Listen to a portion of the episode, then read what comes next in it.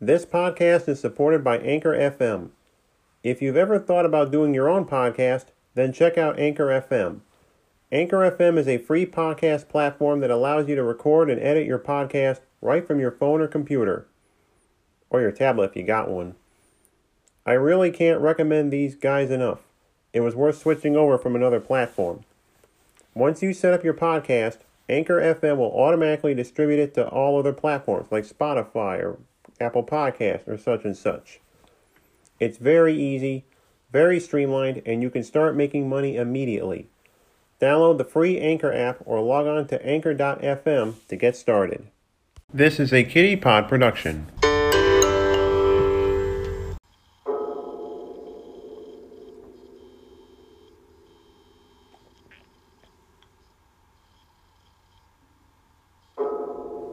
Welcome to CR Crime, the only podcast dealing with true crime in New York's capital region. I'm your host, Jason Bullitt, who is also the host of the Keep It To Yourself podcast, of which this is an offshoot.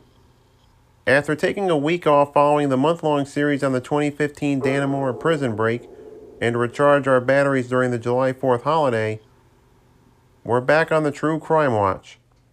This time it's a working vacation of sorts as we're staying in the Adirondacks to discuss Robert Garrow. The Adirondack Mountains are a popular destination for either day trips or longer stays for Capital Region residents, as well as other parts of upstate New York and even down in New York City. Lake George, for example, gets many visitors over the summer with such attractions as the Great Escape theme park, Fort William Henry, and the lake itself where one can take steamboat rides like yours truly. A number of families also have cabins dotted around the area, some of which have existed for generations. The Adirondack Park spans 6 million acres, making it the largest park of its kind in the United States, and its forever wild status has helped to prevent development of business and the environmental damages that come with it within the park's boundaries. However, it was in the summer of 1973 that an infamous murder spree took place within the wild confines. But first, a look at the murderer himself. Believe it or not, Dannemora, where the beginning of our last saga took place, was the birthplace of this week's criminal. Robert Francis Garrow Sr. was born in Dannemora on March 4, 1936, to French Canadian immigrants and poor farmers Robert Omer and Margaret Garrow. According to Garrow the Younger, his childhood was not a happy one by any stretch of the imagination, as his parents were rather strict disciplinarians, even going so far as to chuck bricks at their children as a means of enacting punishment. His siblings later corroborated those stories, and there were even times when the police were called to break up fights between the alcoholic elder Garrow and his son. When he was 15, Garrow the Younger was sent to a work farm after one of these confrontations turned brutal. It was during that time when Garrow reported a litany of acts involving sexual dysfunction and unintentional animal husbandry with the animals on the farm, both man and boy. Especially an episode where he would frequently use a milking machine to pleasure himself. Upon his release, Garrow opted to gain some kind of structure into his life and enlisted in the United States Air Force. However, only a year later, he was court martialed when one of his superior officers caught him stealing money and was sentenced to six months in a military prison in Florida. After a breakout from that prison, this is known as foreshadowing, kids, and maybe a spoiler alert. He was caught and sent to another such prison in neighboring Georgia. Garrow's hitch in the Air Force lasted all of two years, many of which were spent in the clink.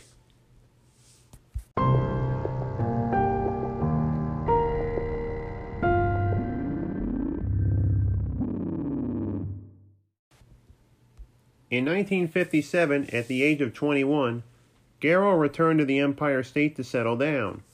He married a woman named Edith in Lowville, Lewis County, who gave birth to a son, Robert Jr. Despite the two additions to his life, Garrow's life still did not improve. Getting fired from a series of menial jobs didn't help either. It was at a fast food joint in Albany that Garrow's criminal career began when he robbed it. He was also involved in an abusive homosexual relationship, in air quotes, with a male attorney that Garrow described as a sadist. In 1961, Garrow raped a teenage girl and was arrested after he knocked out her boyfriend with the butt of a pellet gun. Garrow immediately tried to avoid arrest when police located him, but it was to no avail. Police shot Garrow and eventually caught up with him. He was sentenced to 10 to 20 years in the Clinton Correctional Facility. Oh, CCF, we just can't get rid of you, can we? In Garrow's hometown of Dannemora. He was released after nearly eight years for good behavior. I hope you keep that in the back of your mind because that's the only time you're going to hear Robert Garrow and good behavior in the same sentence. Upon release, Garrow spent the next four years keeping on the down low, working at a bakery in Syracuse. However, he would later discover that crime was his real vocation. In 1972, Garrow was arrested again, this time for possession of drugs and unlawful imprisonment, the latter stemming from when he tied up two female students against their will, even though they didn't press charges. The following year, Garrow added fugitive to his criminal resume when he no showed a scheduled court date stemming from charges of child abuse in suburban Syracuse. That almost rhymes. On that occasion in early 1973, 16 year old Alicia Hauck had gone missing while walking home from school.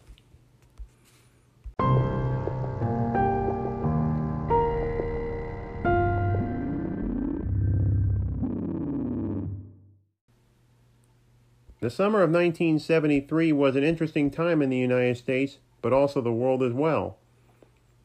The Watergate hearings involving then President Richard Nixon warmed television screens across the country as millions upon millions watched.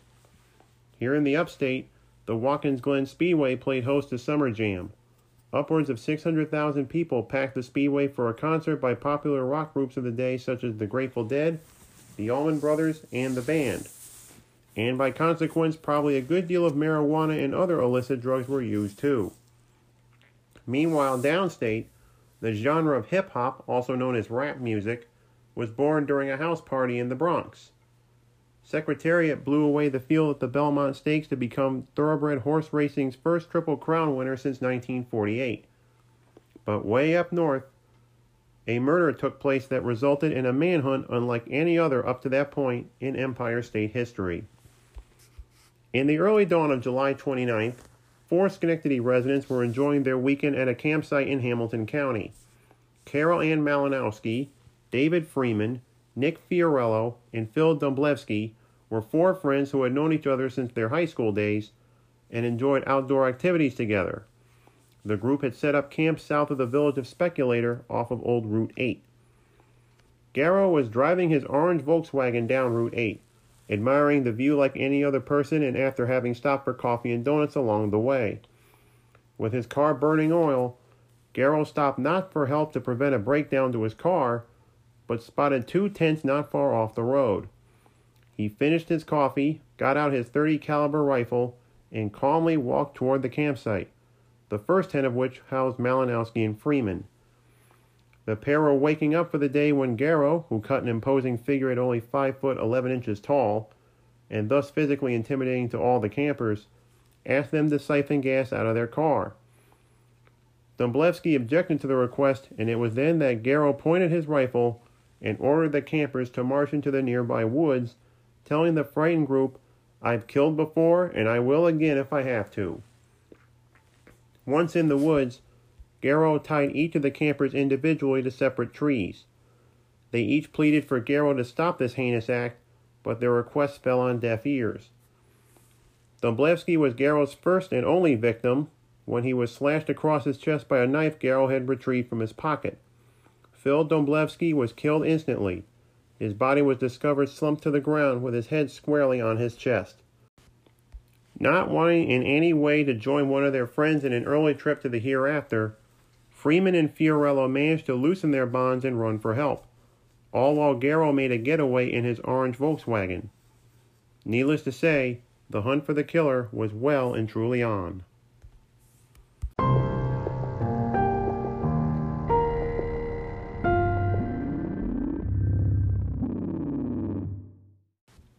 On July 31, 1973, just 48 hours after the murder of Phil Domblewski, I think that's how you pronounce his last name, Robert Garrow was on the lam in the town of Wells, having escaped to the woods there.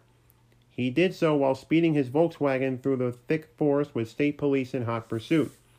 Garrow, who mowed down trees and bushes like his car was a humpback bulldozer, eventually crashed the car some time later and fled that car in search of another means of escape. Meanwhile, state police had assembled hundreds of troopers, body sniffing dogs, helicopters, and members of local law enforcement to search for Garrow, who had a warrant for his arrest issued by the Wells Town Court and whose wife and child were summoned to the scene of the crime. Suspicion also built during that time that Garrow had been involved in another murder weeks prior to this one.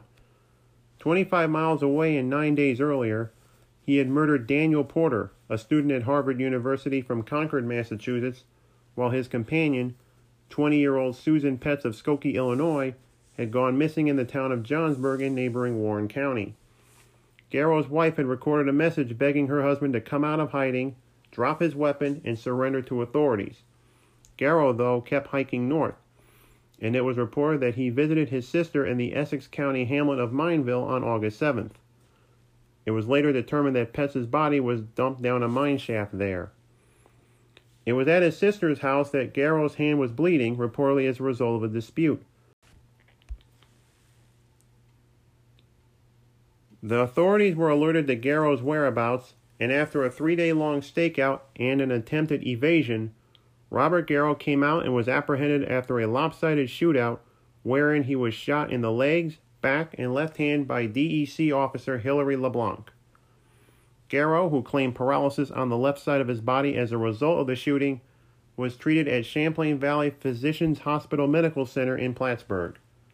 It was there that the doctors called BS on the paralysis claims. Nonetheless, after 11 days, the manhunt was over.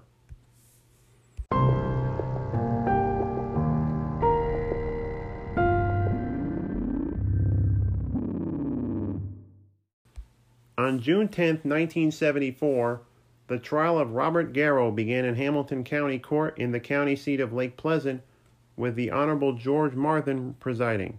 Security by mid 1970s standards was tight, given Garrow's proven track record of eluding police custody, as was discussed earlier in this episode. Trained snipers were installed along the perimeter of the courthouse and at the intersection of Route 8 to gun down Garrow should he somehow make a break for it. Garrow, who pleaded not guilty by way of the insanity defense and was wheelchair bound, was the first witness in the trial to testify in his own defense after a week of opening arguments. He confirmed the homosexual relationship with the male attorney years earlier and all his previous crimes leading up to the murders, but feigned amnesia whenever important matters came up while being interrogated. It was also sussed out that the day after his confession, Garrow had confided in his court appointed defense attorneys, Francis Belge and Frank Armani, that he knew where the bodies of two of his victims were located. The two attorneys did not mention that during the trial in the interest of client confidentiality and even traveled to Essex County to corroborate their client's claims. Even so, the bodies were somehow discovered weeks later. On June 27th, Judge Martin ordered the jury of seven men and five women to render a verdict, stating the following If you find beyond a reasonable doubt that the defendant, at the time he acted, was not suffering from a mental disease or defect of such a nature that he lacked substantial capacity to know or appreciate the nature and consequence of his conduct, and that conduct was wrong, then you must return a verdict of guilty of murder. And there ends that quote. This now as then is standard operating procedure for finding a not guilty verdict via the insanity defense. At 22 minutes past 6 o'clock that evening, the jury found Robert Garrow guilty of first degree murder. Garrow, who was promptly wheeled out of the courtroom during the jury poll, was given a 25 years to life sentence and returned to Dannemora several days later on July 1st, beginning his term the very next day. Though the trial was over, controversy dogged the team of Belge and Armani. On February 25, 1975, Belge and Armani were indicted by a grand jury in Onondaga County Court for violations of the New York State public health law. specifically the sections that call for a prompt and proper burial for victims of murder and that the proper authorities are immediately notified of their deaths if they occurred for non medical reasons. Armani claimed that they defended Garrow at great financial expense to the tune of almost $40,000 and that the trial had driven him to the brink of insanity. Not only did the whole affair take a toll on his mental health, it did the same to his physical health as he suffered a heart attack on the day. In the end, Francis Belge was forced to give up his law practice and move to Florida due to client abandonment and crippling debts, while Frank Armani persevered and managed to salvage his firm. Belge, whose grand jury indictment was eventually dropped, passed away in Lake Worth, Florida in 1989 at the age of 63. Armani, on the other hand, co wrote a book in 1984 entitled Privileged Information, wherein he described the modus operandi behind defending Garrow 10 years earlier.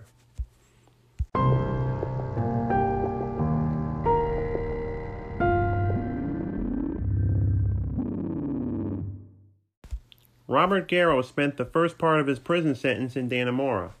Still clinging to his false claims of paralysis from getting shot, Garrow sued New York State for $10 million and was transferred to the Fishkill Correctional Facility in Dutchess County, in the town of the same name and outside the city of Beacon. Compared to Dannemora, Fishkill seemed like Club Med, and Garrow requested to be housed in the prison's elderly and handicapped unit. Fishkill is a medium security prison, and during the time of Garrow's stay, it had gotten a reputation for prison escapes due to its lax security procedures. Sound familiar? As a mind blowing total of 32 prisoners broke out between 1973 and 1978. It was during the end of that stretch where Garrow made a fatal mistake on becoming a statistic. Late in the evening of September 8, 1978, Garrow placed a dummy of himself made of wire and rags and placed it on his cell bed tucked a 32 caliber automatic handgun into his pants, and casually walked out the front door of the cell. It was sussed out later that said armament was smuggled into the prison in a bucket of fried chicken by his son Robert Jr. Not exactly the same as sneaking a nail file into a cake, but just the same, the younger Garrow was later arrested and, along with two other inmates and one of their wives, charged with aiding and abetting a prisoner in escaping his cell. Robert Garrow Jr. was sentenced to four years in jail for the incident, and helping his father break out of prison was only the beginning of his criminal career. I guess the apple doesn't fall far from the tree, or the prison in this case. Upon noticing the dummy in the cell bed the next morning, the Corrections Emergency Response Team, or CERT, was called in to locate and bring Garrow back to Fishkill. It had been reported that he had fled the area and headed back to the Adirondacks as a place of safety. Garrow, in reality, had dug a hole just west of the prison and hid in it for three days, trying not to make a sound or any sudden movements. Several days later, a corrections officer discovered that Garrow had taken his portable transistor radio with him during the escape and traced it back to him. At 6 o'clock on the evening of September 11, 1978, never forget, Dominic Arena, a CO at the nearby Green Haven Correctional Facility, spotted Garrow, who immediately opened fire. Arena was shot in the leg, but the CERT team ultimately prevailed by sending Garrow to the bad place by way of gunshots. To end the longest episode in the brief history of this podcast, we turn to an editorial published in the September 14, 1978 edition of the Poughkeepsie Journal about Garrow's death at the hand of the CERT.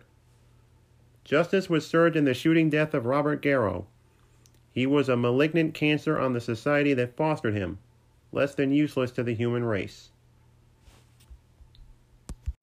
A number of families have also got cabins. Garrow, who mowed down. Fuck.